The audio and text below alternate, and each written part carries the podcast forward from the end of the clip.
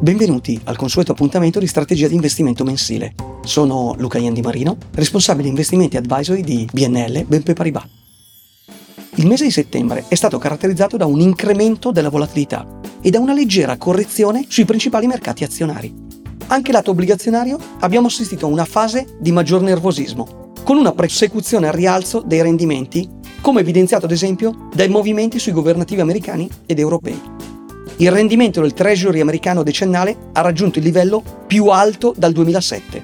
La Fed, come da previsioni, ha mantenuto invariati i tassi. Sia Fed sia BCE hanno ribadito, tuttavia con determinazione, l'obiettivo di riduzione del tasso di inflazione. Benché il processo di disinflazione sia in corso, in Europa il dato preliminare diffuso da Eurostat è stato del 4,3% a settembre ed è, devo dire, il risultato migliore delle aspettative degli analisti, il target finale delle banche centrali risulta ancora lontano dall'essere raggiunto.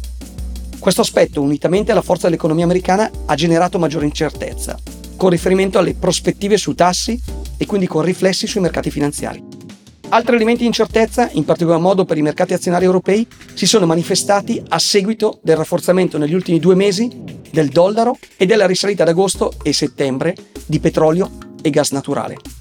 Dati più confortanti in America per quanto riguarda la crescita economica con l'indice PMI manifatturiero, cioè i rapporti e sondaggi mensili delle aziende private del settore, in risalita oltre le attese. In Eurozona da segnalare le stime sugli utili aziendali dell'indice Eurostox, confermate in crescita. In sintesi, anche per i prossimi mesi il focus dei mercati rimarrà incentrato su inflazione e tassi e riflessi sulla crescita economica.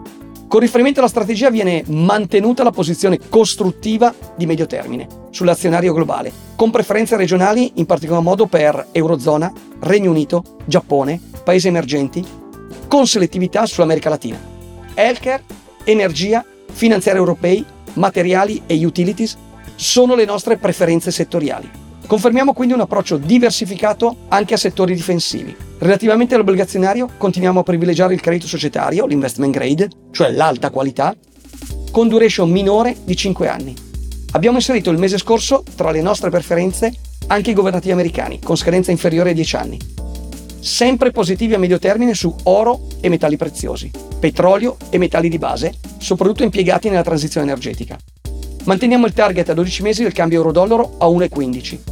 Vista però la recente forza della moneta americana, abbassiamo a 1,06 l'obiettivo a 3 mesi. Grazie dell'ascolto, vi ricordo che abbiamo attivato una linea diretta su Big Match e sul mondo degli investimenti.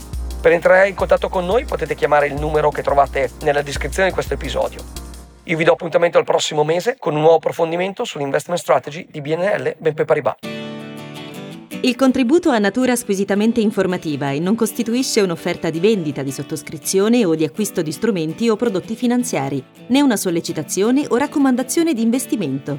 Si ricorda che le operazioni su prodotti e strumenti finanziari sono soggette a fluttuazioni di mercato e ai rischi connaturati a tali prodotti o strumenti finanziari. In particolare, gli investimenti non danno garanzia di risultati futuri e possono esporre al rischio di perdita parziale o totale del capitale investito.